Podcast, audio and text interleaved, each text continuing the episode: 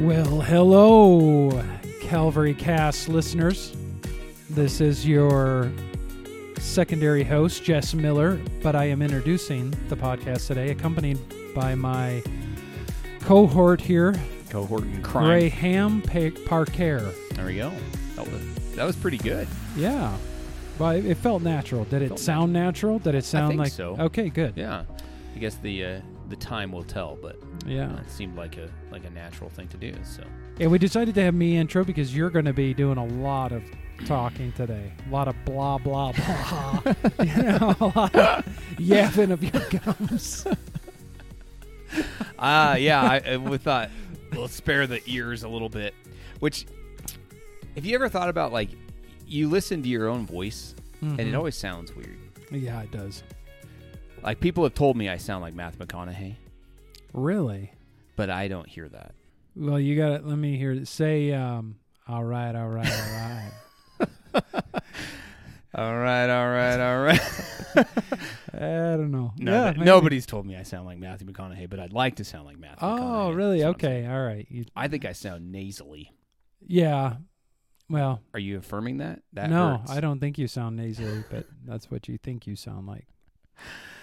Yes, yes. So no, listening to yourself is always a strange uh, It is. endeavor. So you I- shouldn't really like to listen to yourself. That would be weird. nobody has a voice like mine. I just love I to. love my voice. I love to listen. Said no one ever. Although there might be some people out there that that do. They like listen. They listen to their own music. Yeah. You know, Yeah. Well, And put myself to sleep and listen to my recording. I Yeah. know uh, a pastor once who said he said I know this will sound weird, or well, he's a pastor but also a professor, and he said, but I listen to my own sermons. to like critique them. Well, no, I think he listens to them for this purpose, and it made sense. Like he wants to hear himself say what he's telling others. Hmm. Okay. When you think about it, Mhm. like because I've done that before. I've listened to my a sermon or whatever of Mhm. myself, and then I've thought, man, this would be really good if I put this into a practice now. Do you see what I'm Mm, saying? Like yeah, in yeah, other yeah. words, you preach you're, to yourself, literally. you're preaching to yourself. You're reminding yourself of what you're saying to others. Hmm. But I, I don't make I make a habit of that. But I think he did is from the way he made it sound. Interesting. Yeah, I don't know. I don't either. What are you giving up for Lent? Or what did you give up for I gave up Lent for Lent. Me too. just had a question about that, didn't we? So yes, we good, did. Good discussion. We gave up Lent for Lent. We're not big Lent people here. Did you yesterday? Did you celebrate the holiday? Was yesterday What was yesterday? International Women's Day? Oh, of course. Did you celebrate the international woman in your life? Yes, I did. As a matter of fact, all day. It's a big. It's a big holiday. Yeah. So I took the day off. She worked, but I took the day off and uh, celebrated her for her while she Yeah, worked. Oh man, that's great. That's the. That's the kind of guy I am. I'm not. Yeah, I'm not gonna say any more on this because we get in trouble.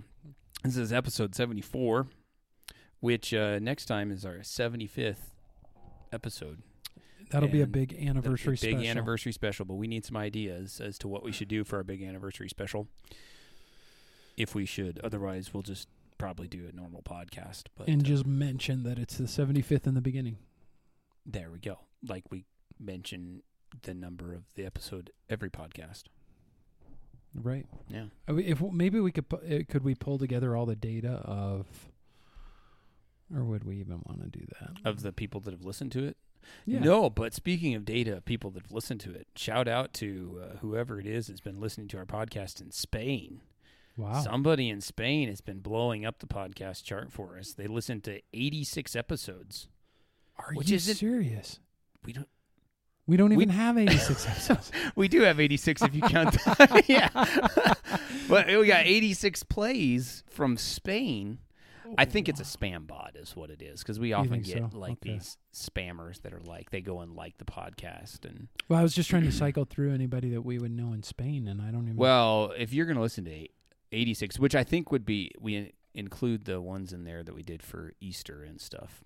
Okay. Uh, but so that would be 86, but 86 episodes in a week would be terrible punishment. yeah. So, Yeah. especially I- those for like the first one or two or three where the sound quality was so bad and all Right. that stuff. So Right. Do are those still up? they're still up. Yeah. Because I well, we've talked about this before, but I worry people will listen to those and then they'll be like, I ain't gonna listen. This Yeah, is this is ridiculous. Terrible. But we fix the sound, right, but and I if think they don't most get to like people- number, you know, don't listen to podcasts in order, right? You go and find true. topics you want to listen to That's and true. things like that. That's true. And I've started new podcasts recently, even that I don't even know what their first ones were. So I Right. just I am like never go back scrolling the last few months. That's yeah, that'd be a torturous thing for anybody to do. So, if you're listening to this podcast the first time, don't go back and listen to the first ones. Just find ones you want to listen to. You know what would be good though is if we did like uh we did a new podcast on the reason for this podcast, which makes us actually after seventy five podcasts like Oh, we could say try to narrow doing. down what we're doing with this and what our objectives are again. Hmm, there's an idea. Instead of that first one. Yeah. Think about that. Maybe we should do that. There we go.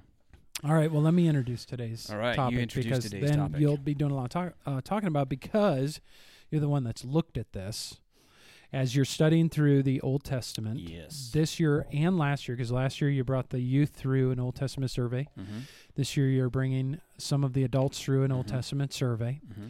and so you've been spending tons of time in the book. But you're also it's not just a traditional Old Testament survey, aren't you? You're including biblical theology. I'm calling it a biblical theological survey of the Old Testament. Right. So, um, this week is an exciting topic. it is on I want you to say- dendrology, or otherwise known as xylology, which is get this the stu- the science and study of woody plants, trees, shrubs, and lianas. I don't know what a liana is Uh, specifically their taxonomic classification. So, you weren't supposed listener, to read you read, you listen to this. I'm gonna take a nap. Oh man, I don't think I've laughed this hard in a podcast in a while. Oh, Oh man. But I'm gonna let you. That Yeah. honestly, this is out of This this is is Isaiah's biblical theology of dendrology. dendrology. oh, dendrology. Isaiah's biblical theology of dendrology, and dendrology is, and I just looked this up because I was looking for a like a catchy title, and there's nothing more catchy than dendrology. But looking for uh, how we're going to look at how Isaiah uses all the imagery of trees, plants, bush, not bush, tree, plant, stump, root, shoot, vine, vineyard. We're going to look at that imagery, which he's full of, and uh, see what kind of story it tells us. You're supposed to go, wow, that sounds just. Oh, I'm sorry. Whoa, wait. Oh, yeah. No, this is Scintillating. great. Okay, good. We're So- wrapping this up now. Thank you for uh, listening to the podcast. Okay, right, no, I'm right. kidding. So this here's- is going to be good. 'cause here's this is fun. here's There we here's go. the thing. So when we talk about uh, the, in the biblical theology approach to the scriptures is basically you're looking at what is the whole story of the Bible and how do all the different parts of the Bible connect together to tell that story. And especially as we get into the prophets, I think this is where people always get lost. And a lot of times they get lost because of the imagery of it. So they think like, why in the world does he keep talking about a tree? Why does he talk about a root? Why does he talk about a branch? That doesn't make any sense to me. There's no like it seems like application to us. Well, it, uh, this is imagery, and what it's doing is it's presenting real world illustrations for abstract concepts, right? So, good. So that's what the imagery of the Bible is, and there is just again, it's chock full of it. But this one aspect that I want to look at is in related to trees and vines and rants, branches and things like that. Hence, dendrology, and it's a fun word to say. That, that, that is a fun word. Once you learn the right pronunciation. All right. So cool. So here's my proposal. I'm just going to throw this out, and then we're going to kind of walk through these passages and see where we get. So my proposal is this, though, that Isaiah's usage of dendrological terms, so tree, vine, branch, root, stump, shoot, bough, vine, vineyard, helps tell the story and gives us images to understand how the Lord views the nation of Israel, their sin, what the Lord will do to them in judgment and in restoration. Okay, um, and then beyond that, it helps us understand that the restoration of the nation will be brought about by an individual who is a descendant of David, who is also described with the same images. Wow. Cool. So Okay. that's that's kind of where we're we're trying to go with that. Does that make sense? that does make sense. All right. Um, now, the other thing that we're going to see is these images that Isaiah is using, right? They're going to picture at first the health of the nation or lack thereof, and then how they will be revived. And so we can think about that even if you think about what a, you know, a, dead tree looks like versus a live one, what a drooping plant looks like versus a healthy one. Okay, so those are all things that are kind of contributing. So we're going to start with this. The first 10 chapters, the, the dendrological imagery, if we can use that term, uh, seems to picture that there is a need for an arborist who's a tree surgeon to come and cut out the rot of the sin. Say chapters 1 through 10. So like you start in chapter 1 and you have a verse like this where it's speaking about the nation of Israel. It says, "For you shall be like an oak whose leaf withers." And like a garden without water, and the strong shall become tinder, and his work a spark. Both of them burn together with none to quench them. So, picture a, a tree that's going to be caught on fire right? It's dry, it's tinder for a fire. So really the book is starting with judgment. The first several first five chapters are essentially judgment, also intermixed with uh, with salvation. Um, but the Lord is dealing with the sins of Jerusalem, and especially in this passage, He's dealing with with the sins of that city and how the Lord has turned His hand against them in judgment. And He says that that has made them into like a dry oak tree where they're dead. And this will be, I think, more significant as we get to chapter six and see the image that is there. Um, then, as you move forward, you get to chapter four, and in the middle of all these judgment passages, there is a a future passage of hope, right? So it's speaking about. Uh, I'll read Isaiah four verse two. In that day, the branch of the Lord shall be beautiful and glorious, and the fruit of the land shall be the pride and honor of the survivors of Israel. So, chapters one through five are predominantly words of judgment, interspersed with hope. So here, this passage looks forward to this day that is uh, of the branch of the Lord. Who's the branch of the Lord? Well, in almost all usages of it in the prophetic writings, it's speaking about uh, the Messiah. Right? He's the Jeremiah calls it. I think it's in chapter 23, the righteous reign of the branch. So this is a messianic title. So the progress here, I think, that you're supposed to see in this image is that Israel is the dying oak but their hope is found in the branch of the Lord who is the Messiah. Okay? So there's this there's there's this progress that's moving forward.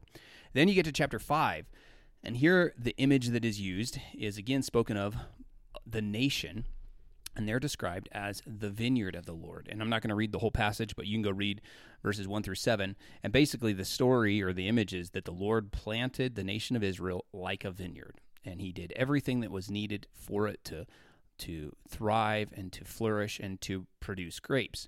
But the problem was was that it it didn't produce it. He said, you know, I planted it with choice vines, but what happened? I went to my vineyard and all it produced was wild grapes. It's not good for anything. You can't make good wine with wild grapes. So he says, What will I do with my vineyard? I will remove its hedge and it shall be devoured. I will break down its wall and it shall be trampled. I will make it a waste. Right? So this is what the Lord is again, this image that the Lord is using of the nation of Israel they're a dying oak. They're a worthless vineyard that has to be trampled down and thrown out. So by the time you get to the end of chapter 5, you just see this is kind of the, these real world images or illustrations are giving us an understanding or, or an uh, helping us understand the spiritual state of the nation. That leads us to chapter, uh, well, to uh, to chapter six, and chapter six is, of course, like quite familiar to us because that is Isaiah's call and commission to the ministry. Of course, where he sees the Lord high and lifted up, the train of his robe filling the temple, and then of course the Lord says, "Who will who will go for me?" Isaiah says, "Here I am, send me." And the Lord gives him a commission to carry out. And at the end of chapter six, verse thirteen. We have this verse. It says, And though a tenth remain in it, it will be burned again like a terebinth or an oak, whose stump remains when it is felled. The holy seed is its stump. Okay, so this passage I think is really crucial. I think it's one of the this one and what we'll see in chapter eleven are two of the most crucial dendrological passages in the book. And the reason is is because what what the Lord is telling Jeremiah to do is to prophesy until the land is laid waste, till the people are carried away in exile. And then this image of a tree that has been cut down and all that is left is a stump is picturing basically the remnant of the nation, right? If you think it's an oak that's dried up, it's dead, what do we do? We got to cut it down. The only thing that's left is a stump. But there's hope in this because it says the holy seed is its stump. So it's like there's still life left in that stump and in those roots. I think about, uh, and I told this to our to the adults the other night. If you've ever cut down an elm tree, they're like the worst, right? They're a weed, uh, and they're always shooting, sending up these little shoots. So Mhm. if you can picture that image, you can think about what he's talking about here in chapter six. yeah. I think it's neat how he God gives us different ways to understand different things, and so even in daily life, Mm. we're supposed to see in nature Yeah. um, teachings, Yes. right? Yeah. I mean, he's doing that all through Isaiah, and they, they drawing these pe- the people's uh, attention to even in their daily lives, teaching about God and Yeah. thinking about those things. Yeah. They'll say they're about working in their own vineyard or Yeah. taking down a tree or whatever, Right. they Uh, would totally understand this right? language and these concepts. All of a sudden, these things come into their minds. Yeah. Very creative. It is. So chapter six, verse thirteen gives us this hope that there's a this stump left, but there's a seed of life rooted in that stump.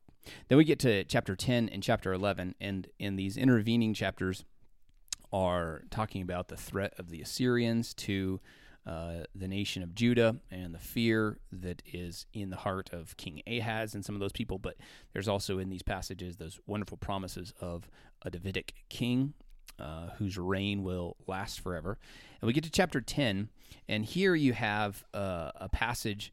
Um, well, if you start in verse 20 of chapter 10, Isaiah is talking about a remnant returning from exile and what the Lord will do to return them, right? So he's going to, you know, if you understand the history of the nation of Israel, um, in 586 BC, the Jerusalem was destroyed and all the captives of Judah or all the people of Judah were taken into captivity in Babylon and they were there for 70 years. But there was a promise that after 70 years and their dealings, the Lord had dealt with them for their sin, he would bring them back to the land. So here is partially that that promise.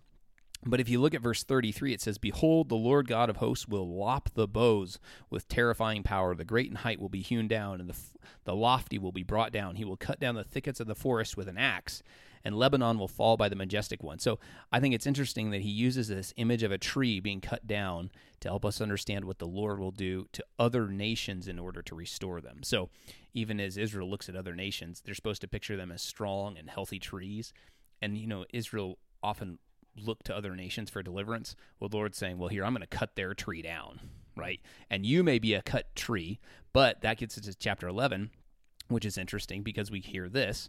Chapter 11, verse 1 There shall come forth a shoot from the stump of Jesse, and a branch from his roots shall bear fruit. So, just again, to take all of our imagery so far, Israel's a stump with a seed in it. The Lord's going to knock down all the trees of the other nations to whom Israel is looking, and then our attention is drawn back to the nation of Israel and that stump from chapter 6. And here we're told who's who is the stump, and it's Jesse. Well, what's significant about Jesse? He's the father of David, right?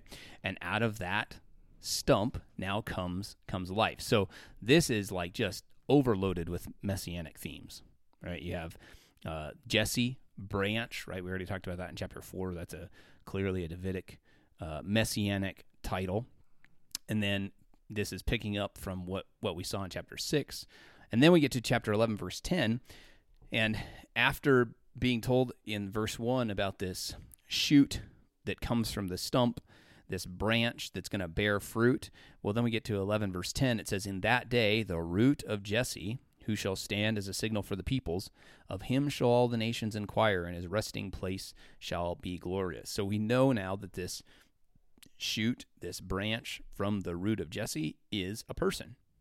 Right? This is the the promised Davidic king. So, from the nearly dead oak of Israel, life is found in the stump of Jesse and a branch from his roots, who will grow to be a king to whom all the nations will come. So people are supposed to find the hope of the nation in this coming Messiah, Yeah. this coming king. And was I?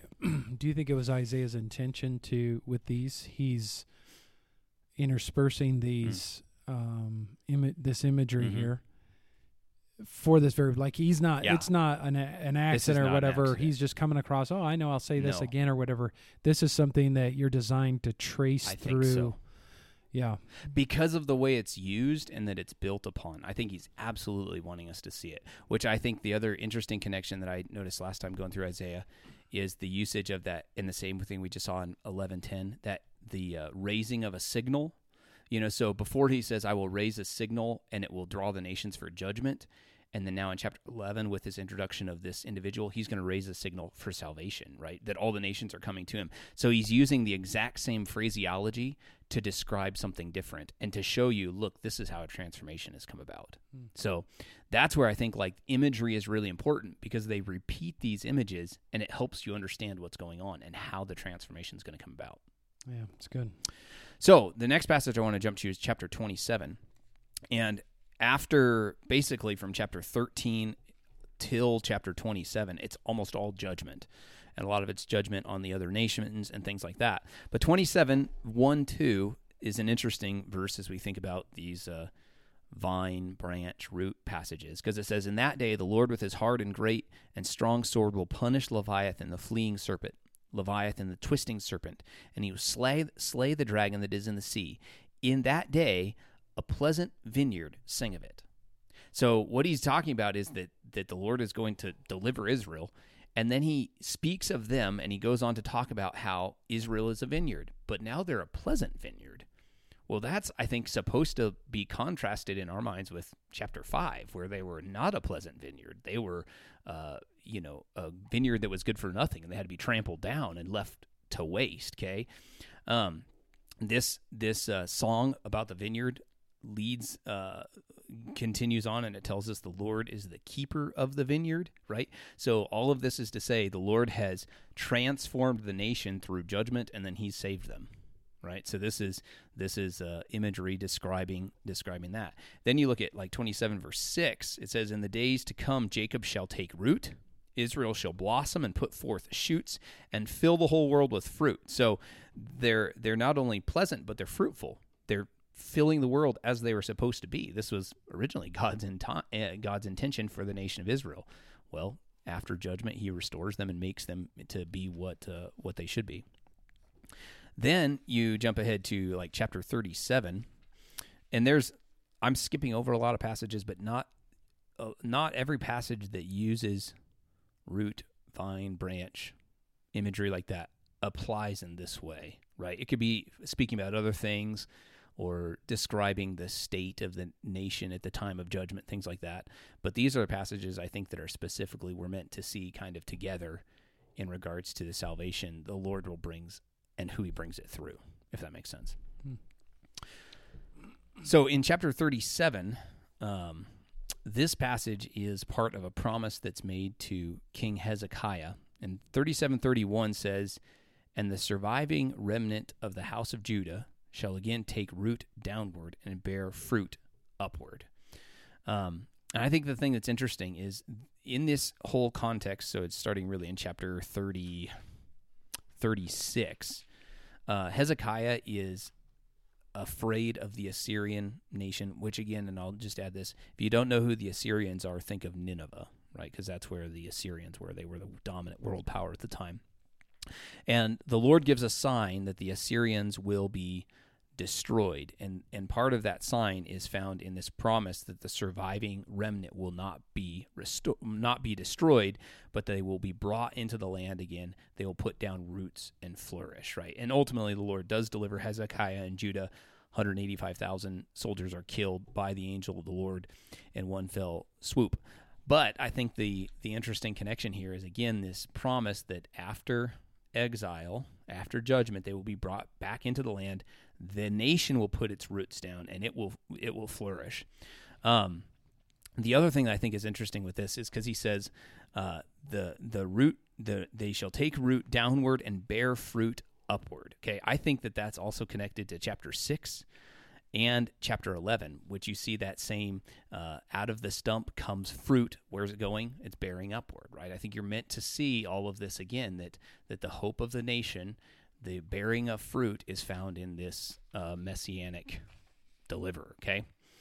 Um, then uh, to to build upon this even more, we jump ahead to chapter 53, which is probably the most familiar passage to Christians in the the book of Isaiah, uh, because of the promises, there the connections and the the same things we see Jesus suffering for. Right, Isaiah prophesies of all of this. So, chapter 53, verse two, uh, says, "For he," so it's speaking about this Davidic messianic individual. He grew up before him like a young plant and like a root out of dry ground. He had no form or majesty that we should look at him, and no beauty that we should desire him. So, I think the idea in this image is that this individual arises, and his arrival is unlikely. You know, even uh, before it, at the end of chapter 52, it talks about you know, uh, my servant shall act wisely, shall be high and lifted up, and shall be exalted, as many were astonished at you. So the idea is that just as the nations were astonished at, really, I think, the arrival of the nation of Israel and their prominence and how the Lord worked through them, uh, it was an unlikely thing. So the same thing with this coming Messiah. And he's pictured here as a root, uh, a plant coming up out of dry ground. So if you picture like the desert, if you're just walking along on sand, it never rains there, and all of a sudden you see a, a young plant shooting up out of the ground, that would be a surprising thing because of the unlikeliness of that. So what I think that's the the image that we're supposed to see about this this coming deliverer. And of course then the rest of chapter 53 goes on to describe the sin-bearing work of the servant of the Lord.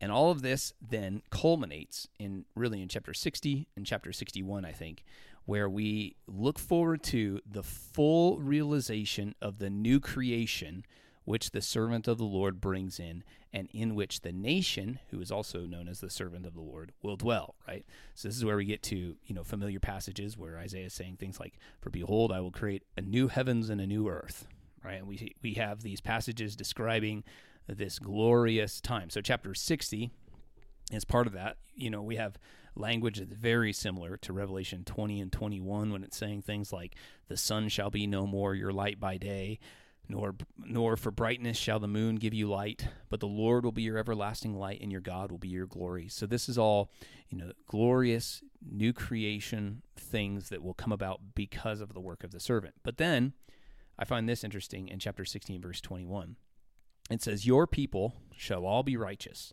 They shall possess the land forever, the branch of my planting, the work of my hands, that I might be glorified. So I think in chapter 60, what, what we're seeing here is that the nation is described as being a branch planted by the Lord in the new creation, right? They're flourishing, they're dwelling there forever.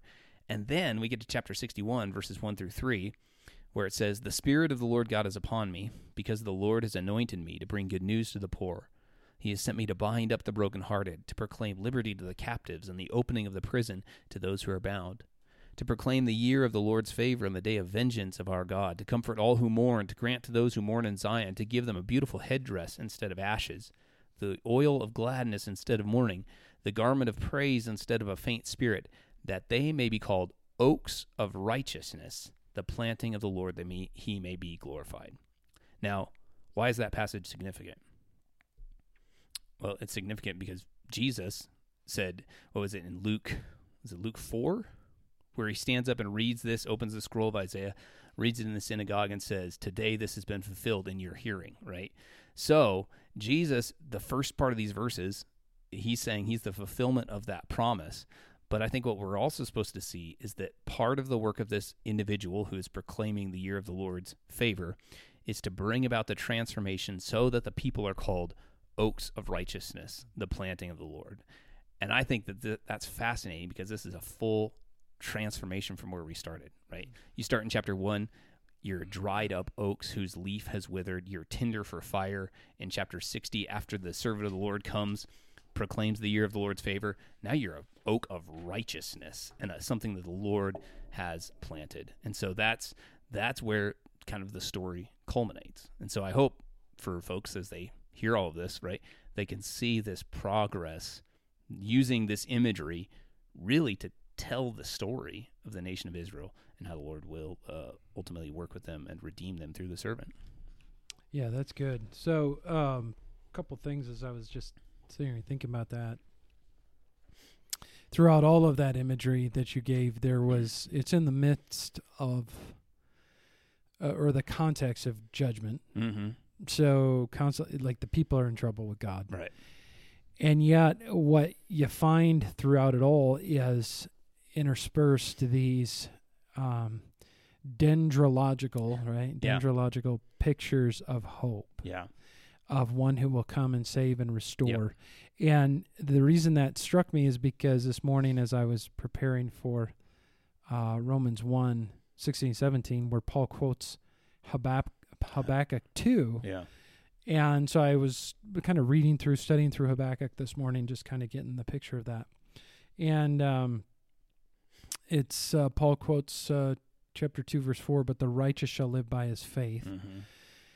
And or the righteous shall live by faith and um, and then uh, later on in um, in this uh, passage he prays you know in or or verse 14 of chapter 2 he says for the earth will be filled with the knowledge of the glory of Mhm. the lord as the water covers the Yes. seas and then chapter 3 verse 2 is in wrath remember mercy Right. in other words, uh, and that that phrase too, especially significant. In wrath, remember mercy. What what we see in so much of this, these judgment passages of the prophets are um, are hints of gospel goodness that God's going to Yep. do. Right, the mercy, the grace that you see interspersed, the, the promise of Jesus Yeah. that is coming, and I think too that's a way to help read these the Mhm. prophets because sometimes when you come to those in your daily Bible reading, you're like, oh, Oh, boy, what a slog.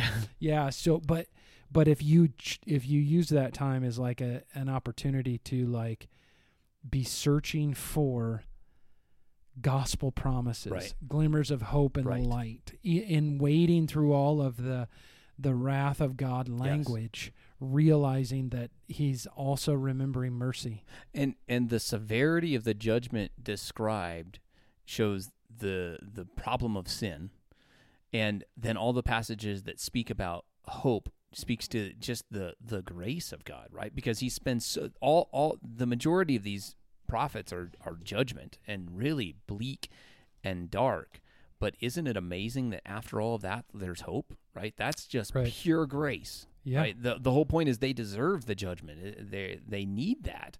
Uh, they've earned it, but yet God is choosing to be gracious to remember His covenant, His That's right. steadfast love. Yeah, that's good. And then the other thing that stuck out to me was um, clearly in these dendrological passages, um, it has to be God who does it. If you think about any aspect of growth of a tree, a plant, a weed, grass, whatever, we can plant seeds of Mm-hmm. Yeah. different things. You can do that. But only God is the one Yes. who can bring about growth. Yes. And especially as Isaiah pictures it, you know, just like um, a dead, dead trees, and Right. you know, uh, Where there should be no growth. there should be no Yes. no growth, and only God can cause it. So I think there's that understanding then of the gospel that comes in that this is all going to be a work of God. yes. So in the end, as you go through and see all this, and you see what God does, and you see that transformation, as you were talking about, you're saying, okay, God is the only one who could have done this. Right. And I think that's significant because Jesus in John 15, of course, talks Mhm. about being the the vine, right? And he says, um, "I am the vine; you are the branches. Whoever abides in me, uh, and I in him, he it is that bears Yeah. much fruit. For apart from me, you can do nothing." Yeah. that's the idea, right? Well, and I was thinking even when Paul is saying in uh, was it in First Corinthians one, you know, talking about one wa- one plants, and another waters, but God gives the growth. Right. Right, So exactly. it's the same kind of thing. Yeah. In all of these instances, what causes growth? God does. Right. You know, and so I think that's what we're to see. Yeah. I think that's one of the main, like, obviously, like using that terminology that they use and using this idea of den- dendrological illustrations is clear to show this comes from God. Yeah. It's going to be God's work. Yeah.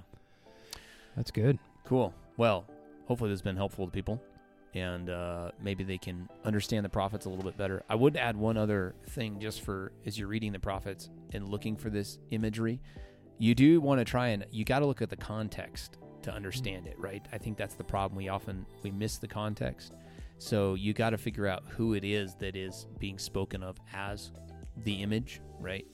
And um, and then that will help you help you understand it better. And then the other thing too, you'll see the same imagery used through all the prophets. They all use it just in different ways. So Yeah, but we hope it's helpful for you. Our podcast is designed hopefully to provoke, provoke you to thinking and uh, to encourage you in your walk with the Lord.